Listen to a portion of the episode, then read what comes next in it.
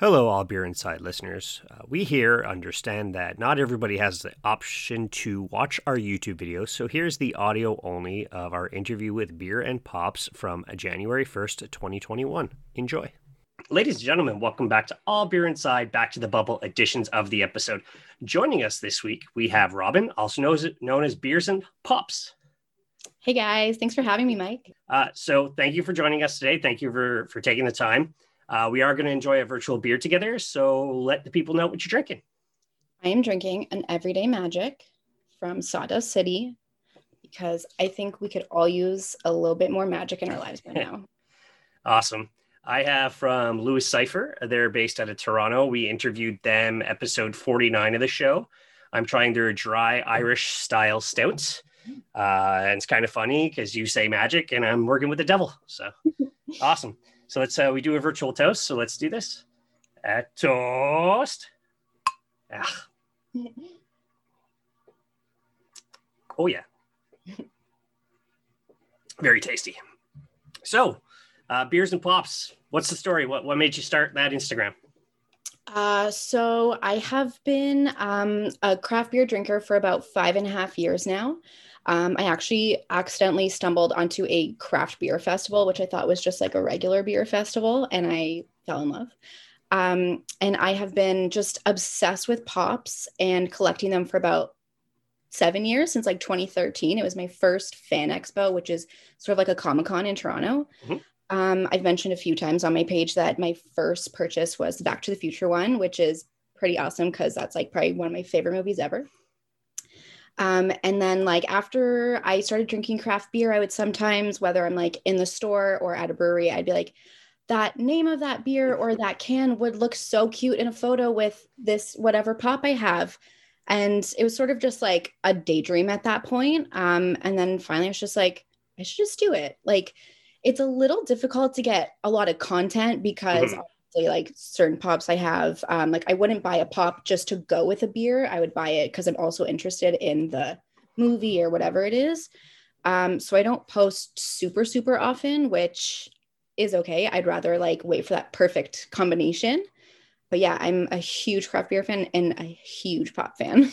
That's awesome. I I collect pops as you can see in the background. Uh, I'm all horror movie pops, so I have uh, Michael Myers, Jason, Freddy, uh, Pinhead, ones like that. Uh, mm-hmm. So I've never really thought about like associating a beer with a pop, or you know, there's other podcasts or things out there which is like a beer in a movie. I've never really thought about just doing it. I kind of just be craft beer. That's it. So. Yeah. Yeah. Now you mentioned you discovered craft beer about five years ago um, at a beer festival. What is what was that beer festival? It was the Toronto Craft Beer Festival, and it was actually their first inaugural year of it. Um, and there was, I mean, I don't remember very much about that day. Uh, it was in the summer, but I do remember um, a few that I like saw for the first time that day and I tried, which are now some of my all-time favorite breweries were Barnstormer uh, and Elora and Amsterdam. So, and actually a kind of cool story um, I tried the watermelon or the wind shear watermelon uh, summer ale from Barnstormer, which is like one of my absolute favorite beers. And when I when I was just mentioning how I would like look at a pop and look at a beer um, and like think about how cute it would be together, one of the very first combinations I remember thinking about was Dirty Dancing uh, with the watermelon beer because I carried a watermelon. So it's actually kind of come full circle, which is really cool. That's awesome. So where does that kind of come from? Where do you where do you like this beer? These pops belong with this beer, and here's the type of photo I'm going to get. Like your inspirations and your styles. Where's that kind of come from? Um, I will drink almost any beer. I just don't like imperials. Um, so I like try and stick to like when I go into the LCBO or I go, obviously not recently, but like into a brewery for a tasting. Um, I just sort of see like what maybe there's something in the name or like the picture on the can. Um, and I sometimes actually keep a list in my phone of like what will go nice together. Um, sometimes if it's it looks it would be so good with a pop that I have, I won't even care what the beer is. Um, I'll definitely taste it. Um, sometimes it kind of just goes down the drain if it's something I'm like really not into, but like it's for the picture. Uh, so yeah, really just like while I'm like perusing the LCBO um, and like the breweries, uh, I just kind of try and think about all the pops that I have and like what will go good. So it's like, what do I want to drink and what do I want to take a picture of? Awesome. Well, I mean, some of your most recent ones, like the Home Alone Christmas one, is a perfect combination. You know, you have uh, the the Wet Bandits and then Kevin McAllister. You, you know, on the other so- opposite sides of the Christmas ale, which is great. It's it's to me, it, it's a great looking image. Uh, the only thing that's like missing is kind of like an icy surface, and that's it. like if if you're looking for like perfection, but winter just started in Canada, so it's. I have some snowy pictures planned. Oh, Stay tuned. even better. Well, I saw you dump in. I think it was the Bulbasaur along with the beer and another Pokemon pop in the in the water. So Mhm. it is. It's extremely creative what you do, and, and it's fantastic to look at. So. Um, I actually have a friend. He's mildly obsessed with Rick and Morty pops. Uh, and what is your opinion on kind of keeping them in the box versus unboxing them and putting them with stuff? I take all my pops out of the boxes. Obviously, as you can see in the pictures, it's Yeah. not like I put them back in the po- in the box um, like afterward. Um, I just I love being able to see it from all angles. Some of the pops have actually something pretty cool on the back, which you wouldn't know unless you put them out. Yeah. Um, also, the boxes take up a lot of room. So I have almost 200 right now, and I just I would not have room for them. Um, there is a couple very special ones though that um, I kept the box, Okay. but I yeah I like displaying them. I just think that you can see them a lot better without it. For those special ones, do you, do you believe the, the collector value will increase over time for the pops themselves? Um, I think they will. I don't think I will ever sell though. Uh, Mhm. so it's not necessarily about like the value for me. It's about like the sentimental value. Awesome. Yeah, that's even better to hear. You know, it's like you're being given a, you're buying a toy. You're an adult buying a toy. Why not play with it? So, it's. uh I mean, you're obviously an adult because in Ontario it's 19, in Quebec it's 18, in America it's 21. So, uh, you know, we encourage responsible drinking on the show. So, if you're underage, maybe depending on the age, but back like when I I'm I'm not gonna lie, when I was 16, I started drinking macro with the with the guys. I'm sure people start younger. It's just it's not it's not cheap to be, be a craft beer drinker at 16. So true. if uh, when you're when you're 18, 19, you have a job and, and you can afford to buy craft beer, then then that's when you do it. So perfect. Uh, have you have you gotten together like with a brewery to collab in any way? Uh, actually, yes. I back in February, um, I went to, up to Muskoka uh, with some of the IG Brew crew, and we made a collaboration beer. It was a double IPA. I don't know what they ended up naming it. I think everything sort of like fell off right after because COVID literally happened. It was like the end of February that we went. I think like then by the next weekend we're in lockdown. Um, so it was really cool. Uh, we first got like a tour of the whole brewery, which was really nice because like I was in there once or twice before, but obviously like to see the whole how everything works. And then they actually let us like pour some like I think I put in one type of hop. I don't remember Okay. what it was though. Um, and I got to like stir it a bit, which was really cool. Um, I met a bunch of people that I've met through Instagram. I met them in person for the first time that day, and then some people that I knew. Um, so yeah, that just coupled with the fact that it was really the last social thing I did before COVID hit, it just like that's one of my best memories. It was really cool. awesome. So you mentioned brewing the beer. Have you brewed a beer at your house, or have you thought about home brewing? I haven't. Um, I feel like I'm not a very good baker or cook, so I feel like I should just leave that to the professionals. I love tasting them though, and that's how I will stay. Yeah, yeah. It's easier to drink it than make it. So it's um it's probably cheaper too. Yeah. awesome. I see you do um your, Instagram little kind of beer trips. How did how did that kind of that start too? Where your your focus on you went to Barrie and Kingston and and the PEC and and those. What what made you decide to kind of just gather those stories and make them regional uh, brew adventures? Um, I actually can't take all the credit for that. It was um, someone that I was seeing a while back. Uh, he just really loved like driving out and like I just in the region, like hitting as many breweries as we could. Uh, at the time, we would like sit and have a pint or like talk to the staff there, which is like really, really fun because you get to, it's usually not like very local. So you get to sort of talk about other breweries in the area and like people that come through and Um, so I've I've actually done a couple on my own during COVID, which was like I feel like gave me a little bit of a sense of normalcy. So yeah, I love like just driving out because there's so many places and there's you can't get very many like not like the LCBO near me doesn't carry everything. So I love like being able to go out and chat with them and and support them. Yeah, no, for sure. Plus you're in the York Toronto-ish region as well, so it's you know, it's a little further out, uh, but there's more concentrated from what I've seen uh, as the show we were in Mississauga, Toronto in September. And I was talking to my videographer. I'm like, we could literally spend a month here, interview two breweries a day, and still not finish. Yeah. So I'm pretty jealous. Uh, Montreal, we were pretty awesome. I don't know if you've been here since uh, the beer scenes. The beer scene's just been climbing here as well, and as is Toronto. I, I find for every two you're getting in the Toronto region, we're getting one in Montreal, South Shore, Quebec City area. So it's uh, it's a good time to be a beer drinker. I definitely want to make it out there and and try some stuff. Awesome. What were some of your favorites uh, beers that you've had like on your craft beer journey? Oh my gosh. Um I don't even know if I would be able to pick a favorite beer, but I can definitely tell you some favorite breweries. Okay, yeah.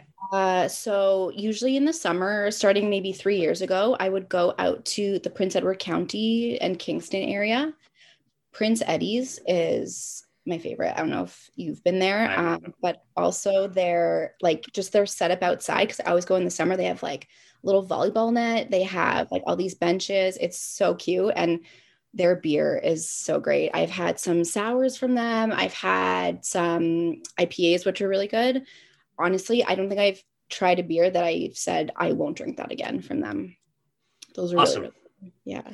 That's great. And uh, somebody comes in and, um, you know, you meet another Instagrammer. Let's say I come into your York region. What are mm-hmm. some breweries you suggest I visit in the area?